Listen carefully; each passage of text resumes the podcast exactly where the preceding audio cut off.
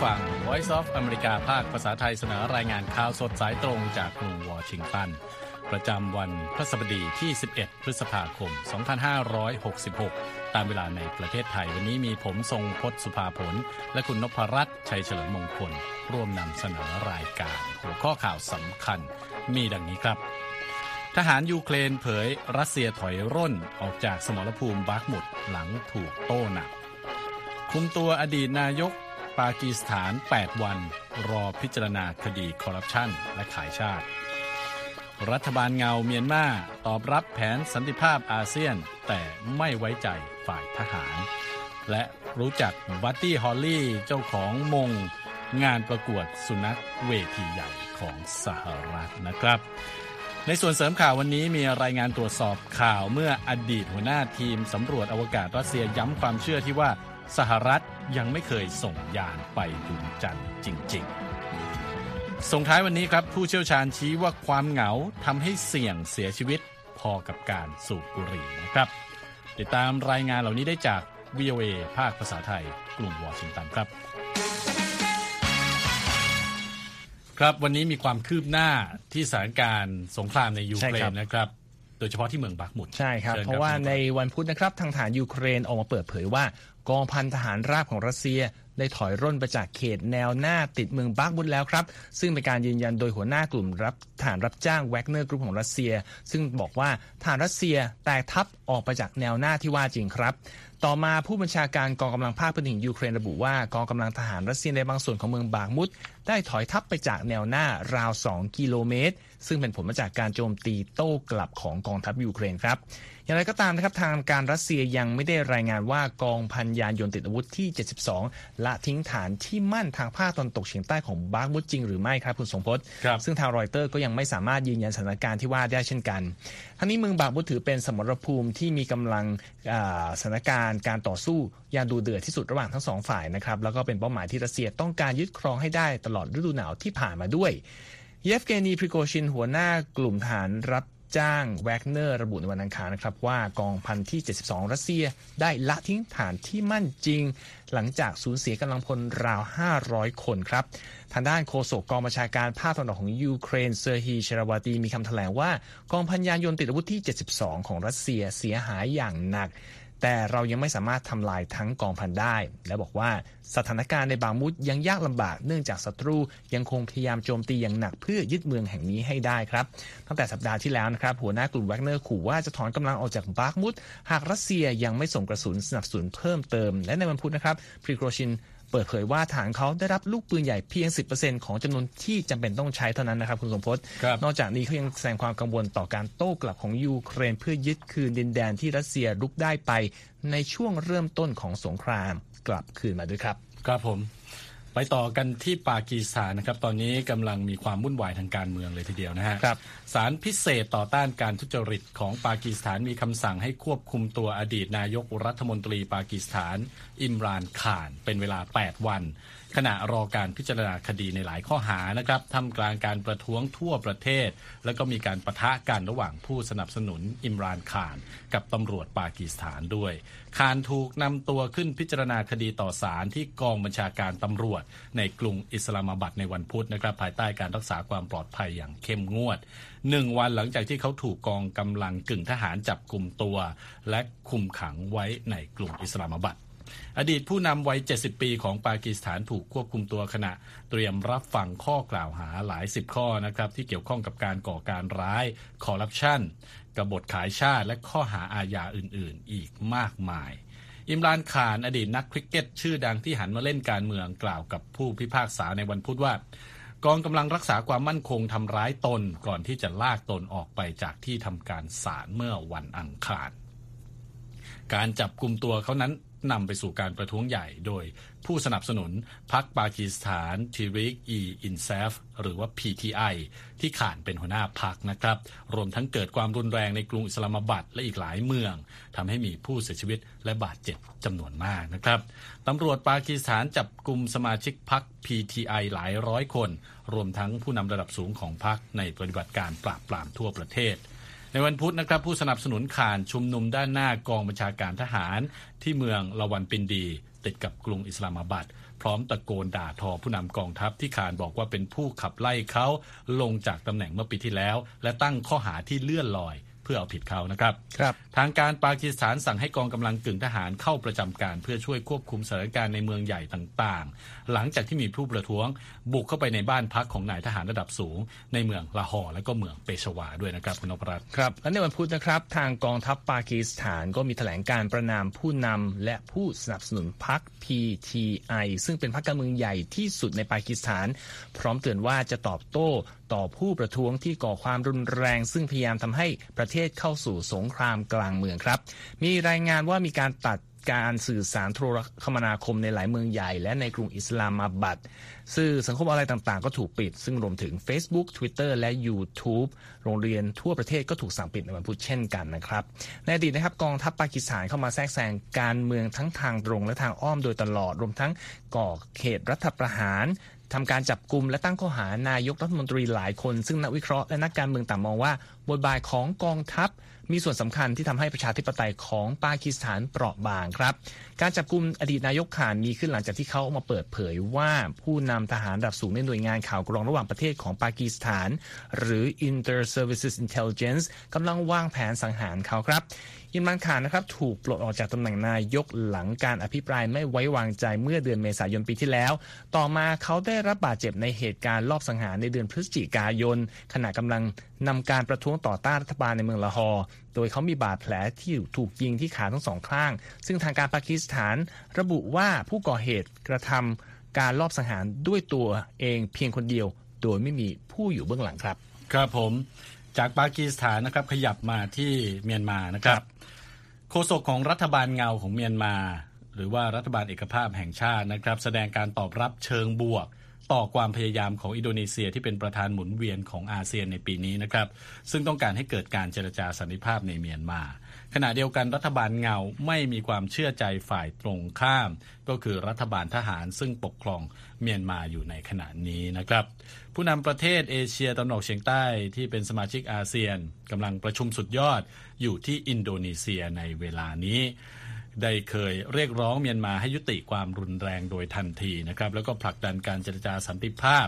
รวมทั้งให้มีการเปิดทางเพื่อนำส่งความช่วยเหลือจากนานาชาติ เข้าสู่ ประชาชนเมียนมาด้วย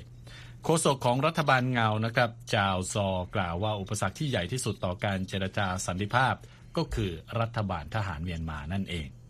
จาวซอกล่าวว่ารัฐบาลทหารพยายามทำให้นานาประเทศเข้าใจผิดอย่างที่เคยเกิดขึ้น กับแผนสันติภาพ 5 ข้อ ที่ฝ่ายกองทัพเมียนมาตกลงร่วมกับอาเซียนไม่กี่เดือนก่อน หลังจากที่ทำการรัฐประหารนำไปสู่ความวุ่นวายในประเทศนะครับ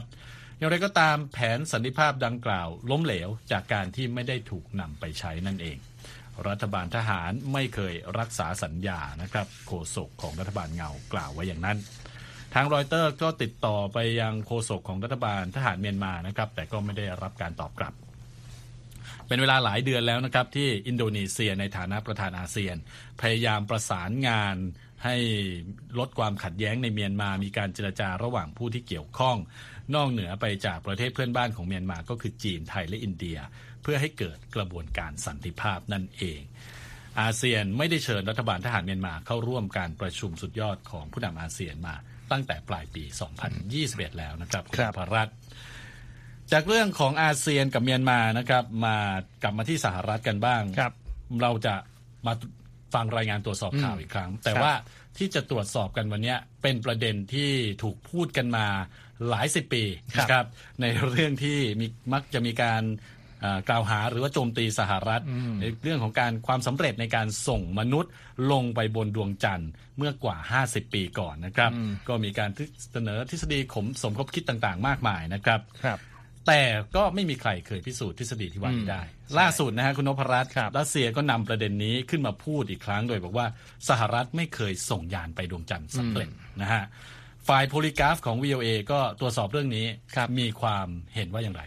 ก็ต้องย้อนไปว่าเมื่อวันที่ 7 พฤษภาคมที่ผ่านมานะครับครับดิมิทรีโรโกซิน เป็นอดีตหัวหน้ารอสคอสมอสซึ่งเป็นหน่วยงานดูแลกิจการอวกาศของรัสเซียออกมาพูดเรื่องนี้นะครับเอ่อเป็นทฤษฎีที่เขาบอกว่าเป็นเรื่องหลอกลวงเกี่ยวกับการไปดวงจันทร์ของสหรัฐผ่านทางโพสต์เอ่อที่ขึ้นทางแอป Telegram ครับ โดยโรโกซินบอกว่าเขาใช้เวลาหลายปีเลย แต่ยังไม่สามารถหาหลักฐานได้ว่าสหรัฐเคยส่งยานอวกาศไปดวงจันทร์จริงหรือเปล่า มีคำพูดบอกว่าผมหาความชัดเจนไม่ได้เลยว่า ด้วยระดับการพัฒนาเทคโนโลยีในคริสตศตวรรษที่ 1960 สหรัฐสามารถทำในสิ่งที่แม้ปัจจุบันยังทำไม่ได้ได้อย่างไร เรื่องนี้สายโทรทัศน์ RT ของรัฐบาลรัสเซียก็หยิบยกขึ้นมารายงานตีจั่วหัวข่าวว่า ไม่มีหลักฐานว่าสหรัฐเคยไปดวงจันทร์อดีตหัวหน้างานด้านอวกาศรัสเซียกล่าว ทางโพลีกราฟตรวจสอบเออข้อมูลหลักฐานที่มีก็บอกว่านี่เป็นความเท็จครับ เพราะว่าสหรัฐดำเนินกิจการภารกิจ ส่งมนุษย์ไปดวงจันทร์ถึง 6 ครั้งในช่วงปี 1969 ถึง 1972 โดยมีนักบินอวกาศ 24 คนเข้าร่วมและ 12 คนในนั้น ลงไปเดินบนดวงจันทร์ด้วยครับ ครับก็เรียกว่าไม่ใช่มีมีแค่ครั้งเดียวอย่างที่รัสเซียกล่าวหาด้วยมีหลายครั้งที่ส่งไปครับนะฮะแล้วการตรวจสอบเออของโพลิกราฟพบหลักฐานอะไรเพิ่มเติมเกี่ยวกับประเด็นนี้ คือมันมีหลักฐานที่เป็นเอ่อทางกายภาพมากมายที่ครับทางนาซานำเสนอนะครับ อย่างช่วงกรณีของยานอพอลโล 11 ที่พามนุษย์ไปถึงดวงจันทร์ เป็นลำแรกนะฮะภารกิจนี้เกิดขึ้นในกรกฎาคม 1969 นักบินอวกาศได้นำแผงกระจกสะท้อนเลเซอร์หรือว่า retroreflector ติดตัวไปด้วย ซึ่งเอาไปเพื่อวัดระยะทางของระหว่างเอ่อโลกกับเอ่อทางดวงจันทร์นะครับ แต่ว่าต่อมานะครับภารกิจอื่นๆ ก็มีการนำไอ้ตัวเนี้ยไปตั้งไว้ในดวงจันทร์ด้วยทำให้นักวิทยาศาสตร์สามารถยิงเลเซอร์จากเอ่อโลกไปที่เอ่อแผงกระจกเพื่อคำนวณระยะเวลาที่ลำแสงเดินทางไปกลับจากดวงจันทร์ แล้วก็ทางนาซาบอกว่าข้อมูลนี้ก็ทำให้เกิดการวัด วงโคจรและรูปร่างของดวงจันทร์ได้อย่างแม่นยำ นอกจากนั้นนักวิทยาศาสตร์ยังติดตั้งเครื่องตรวจวัดแผ่นดินไหว ไว้ที่พื้นผิวดวงจันทร์เพื่อตรวจว่ามีการแผ่นดินไหวของของดวงจันทร์จริงหรือเปล่านะฮะแล้วก็ดูข้อมูลโครงสร้างภายในดวงจันทร์ด้วย นอกจากนั้นนักวิทยาศาสตร์เอ่อนักบินเอาอวกาศก็ยังมีการนำเอ่อพวกหินกรวดทรายฝุ่นจากดวงจันทร์กลับมาที่ โลกหนักถึง 382 กิโลเมตรคือรวมๆกันนะครับ นอกจากนั้นในปี 2008เอ่อยานอวกาศที่องค์การสำรวจอวกาศญี่ปุ่น ไปโคจรรอบดวงจันทร์ได้ถ่ายภาพร่องรอยของสิ่งที่เป็นสิ่งที่เอ่อยานพอลโล 15ทิ้งเอาไว้เป็นเขาเรียกว่าเป็นรัศเป็นวงแหวนรัศมีเป็นรอยบนบนพื้นนะฮะทิ้งเอาไว้ตั้งแต่ปี1971ให้ดูด้วย แล้วก็หลังนั้นทางนาซาก็มีการเปิดเผยภาพที่ยานอะพอลโลต่างๆ ถ่ายมา ในนั้นก็จะมีภาพของรอยเท้านักบินบนดวงจันทร์ด้วย ครับก็เรียกว่ามีหลักฐานหลายอย่างนะฮะที่ครับนำมาเสนอกันแล้วก็ระบุถึงเรื่องของการไปดวงจันทร์จริงอืมๆแต่ว่าคราวนี้เนี่ยประเด็นที่เกี่ยวกับรัสเซียเนี่ยการที่อดีตผู้นำอ่าโครงการอวกาศของรัสเซียออกมาพูดเช่นนี้เนี่ยครับ มีความสนใจในหมู่คนรัสเซียมากน้อยแค่ไหน คือเขาบอกว่าจริง ๆ แล้วเนี่ยในช่วงยุคสหภาพโซเวียตเป็นช่วงที่สหรัฐและก็โซเวียตแข่งกันขึ้นไปดวงจันทร์เนี่ยครับไม่มีคนสนใจหรอกว่าเอ่อสหรัฐโกหกหรือเปล่า แต่หลังจากการล่มสลายของสหภาพโซเวียต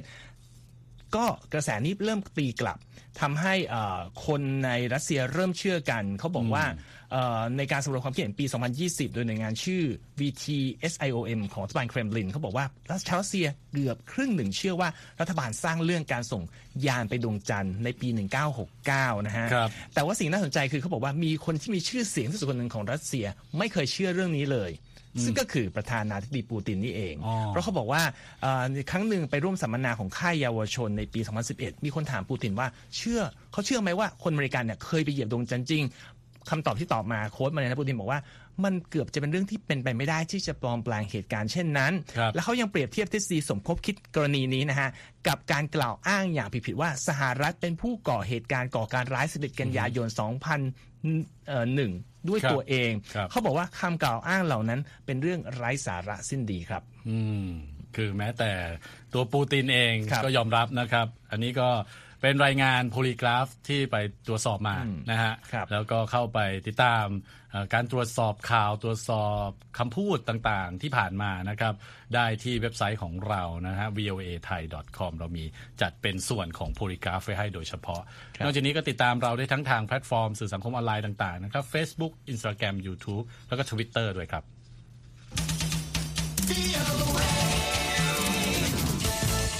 ไปฟังข่าวธุรกิจกันบ้างครับคุณนพรัตน์ตอนนี้เนี่ยประเด็นสำคัญที่กำลัง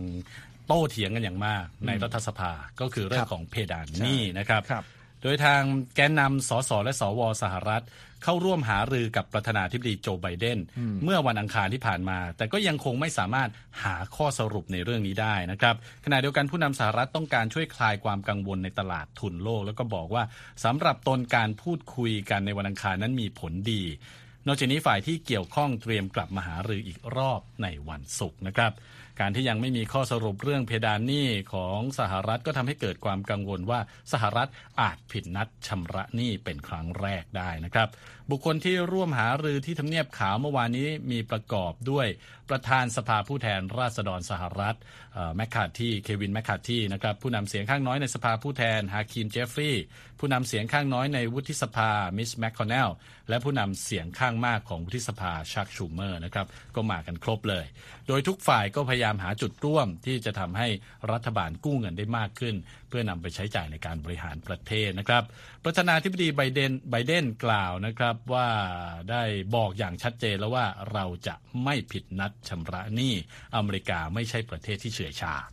เงื่อนไขของฝ่ายริพับลิกันนะครับที่นำโดยสสแมคคาที่และสวแมคคอนเนลมีประเด็นหลักก็คือ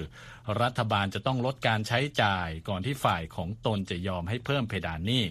แต่ทางไบเดนก็ยืนกลานนะครับว่าสภามีหน้าที่ให้ประเทศสามารถชำระหนี้ได้ ในมุมมองของไบเดนประเด็นเรื่องการใช้จ่ายของภาครัฐ กับการเพิ่มเพดานหนี้นั้น เป็นสองหัวข้อที่หารือแยกกันได้นะครับผู้นำสหรัฐกล่าวว่าทุกคนในที่ประชุมเข้าใจดีถึงความเสี่ยงจากการผิดนัดชำระหนี้เศรษฐกิจสหรัฐจะดิ่งดิ่งลงสู่ภาวะถดถอย มันจะเป็นอันตรายต่อเงินบำเหน็จบำนาญและเพิ่มค่าใช้จ่ายจากการกู้ยืมนะครับ ไบเดนยังอ้างข้อมูลของบริษัทมูดี้ที่ประเมินความเสี่ยงทางการเงินว่าชาวอเมริกันเกือบ 8 ล้านคนจะตกงานนะครับ หากรัฐบาลผิดชำระหนี้ด้วยนะครับอืมครับก็ในส่วนนี้นะครับ ทางสสแมคคาร์ธีก็ออกมาแสดงความผิดหวังด้วยว่าการเจรจายังไม่มีความคืบหน้าใด ๆ นะครับเขากล่าวว่า ผมไม่เห็นว่ามีการขยับใด ๆ เลยผมถามไบเดนหลายครั้ง มีตรงไหนบ้างไหมที่เราจะประหยัดได้ แต่เขาไม่ยอมบอกว่าทำในส่วนไหนได้เลยนะครับอะไรก็ตามนะครับทางสสวแมคคอนเนลนะครับกล่าวให้การยืนยันต่อชาวอเมริกันว่า สหรัฐจะยังคงจ่ายหนี้ต่อไป และระบุว่าสหรัฐจะไม่ผิดชำระหนี้มันไม่เคยเกิดขึ้น และจะไม่เกิดขึ้น แมคคอนเนลแสดงความเห็นเรื่องนี้แม้ว่ารัฐมนตรีคลังสหรัฐจาเน็ตเยเลนบอกกับตัวแทนของสภาเมื่อสัปดาห์ที่แล้วว่า กระทรวงการคลังอาจจะไม่มีเงินชำระหนี้ในวันที่ 1 มิถุนายนนี้แล้วนะครับ ในสหรัฐนะครับมีการกำหนดเพดานการสร้างภาระหนี้ที่ยังไม่ได้จ่ายคืน ซึ่งหมายถึงการกำหนดขีดจำกัดสำหรับกระทรวงการคลังที่จะออกตราสาร เพื่อไปขายและนำเงินมาใช้สำหรับการชำระหนี้และภาระผูกพันอื่น ๆ ทั้งนี้ระดับหนี้แตะเพดานดังกล่าวไปแล้วตั้งแต่วันที่ 19 มกราคมนะครับเดิมทีการลงมติเพื่ออนุมัติเพดานหนี้เป็นเรื่องที่เกิดขึ้นตามปกตินะครับโดยรัฐสภาอเมริกันเพิ่มเพดานหนี้ทั้งหมดมาแล้วถึง 78 ครั้งนับแต่ปี 1960 เป็นต้นมาครับครับผมก็จะมีเวลาหาลือกันอีกไม่กี่สัปดาห์นะครับก่อนที่จะต้องดูว่าตกลงกันได้หรือเปล่าสำหรับรัฐสภาและรัฐบาลสหรัฐนะครับครับ ไปที่ประเด็นธุรกิจอีกเรื่องหนึ่งนะครับ เป็นเรื่องของการโดยสารเครื่องบิน โดยเฉพาะการเปลี่ยนแปลงพฤติกรรมในการเดินทางของผู้โดยสารเครื่องบินหลังการระบาดของโควิด -19 ก็ทำให้สายการบินต่างๆนะครับรบต้องพยายามปรับตัวเพื่อสนองตอบต่อความปกติใหม่ที่ว่านี้ รวมถึงการลดจำนวนเที่ยวบิน ปรับปรุงเครือข่ายเส้นทางการบิน และเพิ่มจำนวนผู้โดยสารในแต่ละเที่ยวบินด้วยนะครับ ปัจจุบันสายการบินต่างๆ เผชิญกับต้นทุน ค่าดำเนินงานที่เพิ่มขึ้นนะครับรวมถึงอำนาจการใช้จ่ายของผู้บริโภคที่ลดลง เพราะความผันผวนของเศรษฐกิจทำให้รายได้ของสายการบินต่างๆ ลดลงนะครับ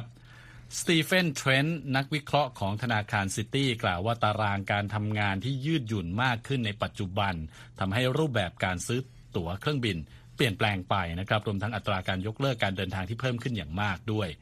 รายงานของซิตี้บอกว่าผู้โดยสารมีแนวโน้ม จองตั๋วล่วงหน้านานกว่าเดิมมากขึ้นเทียบกับก่อนหน้านี้นะฮะทำให้ยอดขายตั๋วในช่วงที่ใกล้วันเดินทางลดลงตามไปด้วย นอกจากนี้การเดินทางทางอากาศมีแนวโน้มลดลงในช่วงวันทำงานระหว่างสัปดาห์ โดยเฉพาะวันอังคารและวันพุธนะครับ และเพิ่มขึ้นในช่วงวันเสาร์อาทิตย์และวันหยุดยาว รายงานวิเคราะห์ของรอยเตอร์ชี้ว่าจำนวนผู้โดยสาร ปีนี้นะครับลดลง 14%ในวันอังคารกับวันพุธ เทียบกับวันจันทร์ แต่ว่าไปเพิ่มขึ้นในวันพระสบดีนะฮะครับอันนี้ก็มาถึงการปรับตัวของสายการบินต่างๆ บ้างนะครับ Frontier Airlines ตัดสินใจลดเที่ยวบินในวันอังคารและวันพุธลง 20%เนื่องจากความต้องการที่ลดลงอย่างที่ผมบอกไปนะฮะ โดยให้เหตุผลเรื่องตารางการทำงานที่ยืดหยุ่นมากขึ้นทำให้พนักงานจำนวนมาก เข้าออฟฟิศแค่ 2-3 วันต่อสัปดาห์ และส่วนใหญ่จะเข้ากันวันอังคารกับวันพุธครับดังนั้นเป็น 2 วันที่คนเข้ามาทำงานไม่เดินทาง นั่นก็หมายความว่าจะไปเดินทางกันมากขึ้นในช่วงปลายสัปดาห์ครับนะครับขณะเดียวกันการเดินทางที่เพิ่มขึ้นในช่วงปลายสัปดาห์ก็ทำให้ราคาตั๋วในช่วงวันหยุดเสาร์อาทิตย์นั้นเพิ่มขึ้นตามไปด้วยนะครับ ซึ่งผู้โดยสารก็ยินดีที่จะจ่ายเงินเพิ่มในวันเหล่านั้น สายการบินจำนวนมากนะครับ ตัดสินใจลดเส้นทางการบินบางเส้นทาง ภายใต้การปรับโครงสร้างเครือข่ายใหม่ เพื่อรองรับการเปลี่ยนแปลงที่เกิดขึ้น ตัวอย่างเช่น สายการบิน United Airlines นะครับปรับเส้นทางไปรัฐฟลอริดาและแถบทะเลแคริบเบียนมากขึ้นในช่วงฤดูหนาว เพื่อรองรับความต้องการท่องเที่ยวที่เพิ่มขึ้นในช่วงปลายปีนะครับครับขณะเดียวกันการที่ผู้โดยสารมีแนวโน้มจองตั๋วล่วงหน้าเป็นเวลานานมากขึ้นก็ทำให้ยอดยกเลิกตั๋วเพิ่มขึ้นเมื่อใกล้วันเดินทางเข้ามา ด้วยเหตุนี้หลายสายการบินจึงใช้วิธีรับจองเกินจำนวนที่นั่ง หรือว่า overbook นะครับครับ เพื่อรองรับการยกเลิกการเดินทาง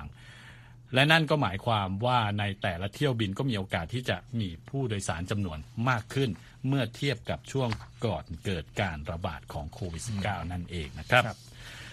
คราวนี้มาดูดัชนีหุ้นในสหรัฐบ้างครับ ดาวโจนส์ลดลง 30 จุดนะครับ ปิดที่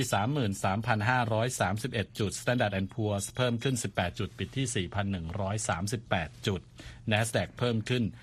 127 จุดนะครับ ปิดที่ 12,306 จุด ส่วนอัตราแลกเปลี่ยนวันนี้ 1 ดอลลาร์แลกได้ 33 บาท 64 สตางค์นะครับ คุณผู้ฟังกำลังรับฟังข่าวสดสายตรงจาก Voice of America ภาคภาษาไทยครับ อ่าคุณนพรัตน์มีรายงานเรื่องของอ่างานแสดงสุนัขเวสต์มินสเตอร์มีผู้ชนะการประกวดด้วย ใช่ครับ ก็เรารายงานเมื่อสัปดาห์ที่แล้วนะครับ เกี่ยวกับงานประกวดสุนัขเวทีใหญ่ของสหรัฐ ซึ่งก็ประกาศผลไปเมื่อคืนวันอังคารที่ผ่านมา ผู้ชนะในปีนี้คือสุนัขพันธุ์ p e r t y Basset Griffon Bendine ชื่อเราไม่คุ้นเท่าไหร่นะครับสุนัขตัวนี้มีชื่อของเขาเองว่า Buddy Holly นะครับชนะการประกวดการประชันโฉมของสุนัขพันธุ์แท้ เป็นเวทีการประกวดทรงเกียรติที่สุดของสหรัฐชื่อ Westminster Kennel Club Dog Show นะครับก่อนหน้านี้ก็ยังไม่มีสุนัขพันธุ์นี้ ชนะการประกวดรายการนี้มาก่อน ซึ่งปีนี้เป็นปีที่ 147 แล้วนะครับโดย p e r t y Basset Griffon Bendine เป็นตัวแทนของ กลุ่มฮาวหรือว่าสุนัขล่าสัตว์นะครับบัตตี้ฮอลลี่นี่เป็นสุนัขพันเตี้ยนะครับเพศผู้อายุ 6 ปี ลักษณะคือขนหยักแต่ไม่ยาวมาก สีขาวและเทาเข้มก็คือมี แพชที่เป็นเป็นเป็นจุดสีเทาตามตัวนะครับ มาจากรัฐแคลิฟอร์เนียบัตตี้ฮอลลี่สามารถเอาชนะเพื่อนสี่ขาอีกกว่า 3,000 ตัวมาได้นะครับ เป็นตัวแทนของสายพันธุ์ทั้งหมด 210 ชนิดที่เข้าประกวดในปีนี้บรรพบุรุษของบัดดี้ฮอลลี่นี่เขาบอกว่าถูกพัฒนาขึ้นมาเพื่อล่ากระต่ายป่าในเขตเวนดีน ทางตะวันตกของฝรั่งเศสถึงมีชื่อนี้ตามมาด้วยนะครับผู้ชนะอันดับ2นะครับคือสุนัขพันธุ์ปักกิ่งชื่อรัมมี่ครับอืมอันนี้ก็เป็นการสรุปการประกวดอันทรงเกียรติของน้องสี่ขาของอเมริกามาฝากกันนะครับ ครับผมใครที่เลี้ยงสุนัขก็อาจจะไม่ค่อยเหงานะ แต่ส่งท้ายกันวันนี้มีรายงานเรื่องความเหงานะครับ ผู้เชี่ยวชาญทางการแพทย์ของสหรัฐระบุนะครับว่าความอ้างว้างโดดเดี่ยวที่เกิดขึ้นมากมายในช่วงการระบาดของโควิด -19 ส่งผลให้เกิดความเสี่ยงต่อสุขภาพพอๆกับการสูบบุหรี่วันละ 12 มวนนะฮะครับแล้วก็เป็นเหตุให้เอ่อมีอุตสาหกรรมด้านสุขภาพเนี่ยเสียหายปีละหลายพันล้านดอลลาร์ด้วย คุณธัญพรสุนทรวงศ์มีรายงานเรื่องนี้ส่งท้ายครับ วิเวกเมอร์ที่นายแพทย์ใหญ่ของสหรัฐ กล่าวในการให้สัมภาษณ์กับ AP ว่าราวครึ่งหนึ่งของผู้ใหญ่ในสหรัฐ บอกว่าตนเคยรู้สึกอ้างว้าง เราทราบกันดีว่าความอ้างว้างโดดเดี่ยวเป็นความรู้สึกที่ใครหลาย ๆ คน ต้องเคยประสบมาก่อน เหมือนเหมือนกับความรู้สึกหิวหรือความกระหาย เป็นความรู้สึกที่ร่างกายส่งถึงเราเมื่อมีสิ่งจำเป็นต่อความอยู่รอดขาดหายไป ผู้คนหลายล้านคนในสหรัฐกำลังดิ้นรนอยู่ในเงามืด ซึ่งเป็นสิ่งที่ไม่ถูกต้องและนั่นก็เป็นเหตุผลที่เขาต้องเผยแพร่ข้อแนะนำนี้ เพื่อให้ความช่วยเหลือในสิ่งที่หลาย ๆ คนกำลังประสบอยู่ค่ะทั้งนี้การถแถลงดังกล่าวมีจุดประสงค์เพื่อสร้างความตระหนักรู้เกี่ยวกับความเหงา แต่จะไม่มีการปลดล็อกเงินทุนหรือโครงการของรัฐบาลกลางที่อุทิศให้กับการต่อสู้กับปัญหานี้ค่ะ การวิจัยแสดงให้เห็นว่าชาวอเมริกันซึ่งมีส่วนร่วมกับสถานประกอบพิธีการทางศาสนา องค์กรชุมชนต่างๆ และแม้แต่กับสมาชิกในครอบครัวของตนกันน้อยลงในช่วงไม่กี่ทศวรรษที่ผ่านมา ได้รายงานว่ามีความรู้สึกอ้างว้างโดดเดี่ยวเพิ่มขึ้นอย่างต่อเนื่อง ขณะที่จำนวนครอบครัวแบบเดี่ยวเพิ่มขึ้นสองเท่าในช่วง 60 ปีที่ผ่านมาค่ะ แต่วิกฤตนี้ยิ่งเลวร้ายลงเมื่อมีการแพร่ระบาดของโควิด -19 ทำให้โรงเรียนและที่ทำงานต้องปิดลง และชาวอเมริกันหลายล้านคนต้องแยกตัวออกจากญาติพี่น้องหรือเพื่อนฝูงของตน นอกจากนี้แล้วรายงานของนายแพทย์ใหญ่ของสหรัฐยังระบุว่า ผู้คนคัดสรรกลุ่มเพื่อนในระหว่างการแพร่ระบาดของโคโรนาไวรัส และลดเวลาที่ใช้กับเพื่อนเหล่านั้นลง โดยชาวอเมริกันใช้เวลากับเพื่อนๆประมาณวันละ 20 นาทีในปี 2020 ซึ่งลดลงจากวันละ 60 นาทีเมื่อเกือบสองทศวรรษก่อนหน้านี้ ขณะเดียวกันความเหงากำลังระบาดหนักโดยเฉพาะในหมู่เยาวชนอายุ 15-24 ปี ซึ่งมีรายงานว่ากลุ่มคนอายุนี้ใช้เวลากับเพื่อนลดลง 70%ในช่วงเวลาเดียวกันค่ะ ทั้งนี้ความอ้างว้างโดดเดี่ยวเพิ่มความเสี่ยงต่อการเสียชีวิตก่อนวัยอันควรเกือบ 30%โดยรายงานเปิดเผยว่ากลุ่มคนที่เข้าสังคมไม่ได้มีความเสี่ยงสูงต่อโรคหลอดเลือดสมองและโรคหัวใจ นอกจากนี้ความโดดเดี่ยวยังทำให้มีโอกาสประสบภาวะซึมเศร้า วิตกกังวล และภาวะสมองเสื่อมอีกด้วยค่ะนายแพทย์ใหญ่ของสหรัฐเรียกร้องให้บรรดาสถานที่ทำงาน โรงเรียน บริษัทเทคโนโลยี องค์กรชุมชน ผู้ปกครองและบุคคลอื่น ๆ ร่วมกันสร้างความเปลี่ยนแปลงเพื่อส่งเสริมความสัมพันธ์ของผู้คนในประเทศ เขาแนะนำให้ผู้คนเข้าร่วมกลุ่มชุมชน และวางโทรศัพท์มือถือลงเวลาที่พูดคุยกับเพื่อน บรรดานายจ้างต้องคิดอย่างรอบคอบเกี่ยวกับนโยบายการทำงานจากระยะไกล และระบบสาธารณสุขควรมีการฝึกอบรมแพทย์ให้ตระหนักถึงความเสี่ยงต่อสุขภาพจากความเหงาด้วยค่ะ ขณะเดียวกันเทคโนโลยีก็ทำให้ปัญหาความเหงารุนแรงขึ้นอย่างรวดเร็ว โดยมีงานวิจัยชิ้นหนึ่งที่อ้างถึงรายงานที่พบว่า ผู้ที่ใช้โซเชียลมีเดียเป็นเวลาสองชั่วโมงขึ้นไปทุกๆวัน มีแนวโน้มที่จะรู้สึกโดดเดี่ยวทางสังคมมากกว่าผู้ที่ใช้แอปเหล่านั้นน้อยกว่า 30 นาทีต่อวันถึง 2 เท่านายแพทย์เมอร์ธีกล่าวว่าโซเชียลมีเดียคือสิ่งที่กระตุ้นให้เกิดความเหงามากขึ้น รายงานของเขาชี้ให้เห็นด้วยว่าบริษัทเทคโนโลยีต่างๆ เริ่มใช้มาตรการป้องกันสำหรับเด็ก โดยเฉพาะในเรื่องพฤติกรรมการใช้โซเชียลมีเดียแล้วว่าไม่มีอะไรมาแทนที่การมีปฏิสัมพันธ์แบบเจอตัวจริง ๆ ได้ค่ะ อย่างไรก็ตามการที่เราเปลี่ยนไปใช้เทคโนโลยีในการสื่อสารกันมากขึ้น ทำให้สูญเสียการมีปฏิสัมพันธ์เหล่านั้นไป ดังนั้นเราควรออกแบบเทคโนโลยีที่เสริมสร้างความสัมพันธ์ของเราให้แน่นแฟ้น แทนที่จะทำให้ความสัมพันธ์เหล่านั้นอ่อนแอลงค่ะธัญพรสุนทรวงศ์ VOA ภาคภาษาไทย กรุงวอชิงตันค่ะ ครับและที่จบไปคือรายงานข่าวสดสายตรงจาก VOA ภาคภาษาไทย กรุงวอชิงตันวันนี้ ผมทรงพศภาผลและคุณนพรัตน์ชัยเฉลิมมงคลต้องลาไปก่อน สวัสดีครับ สวัสดีครับ Voice of America Washington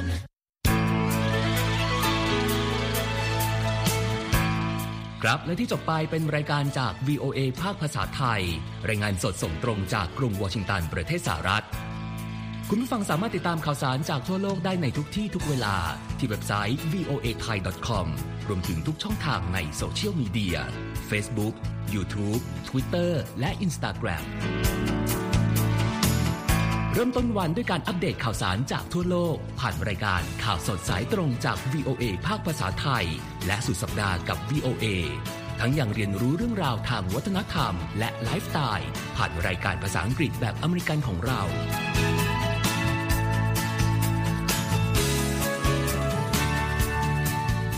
ติดตามความเคลื่อนไหวในประเทศสหรัฐ การเมืองอเมริกัน พร้อมเข้าใจที่มาที่ไปของเหตุการณ์สำคัญ รวมถึงข่าวต่างประเทศ จากแหล่งข่าวที่เชื่อถือได้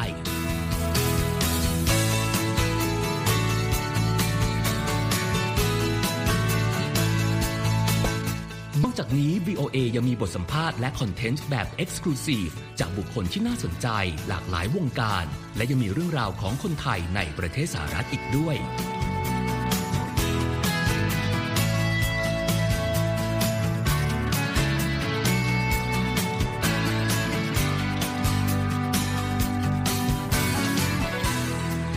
คุณนะครับที่ให้ VOA ไทยเป็นส่วนหนึ่งในการติดตามข่าวสารสาระและเกร็ดความรู้ของคุณ จากรายการต่างๆ ที่เรามุ่งมั่นนำเสนอ เพื่อความเที่ยงตรง ทันเหตุการณ์ และมีประโยชน์ในทุกๆวัน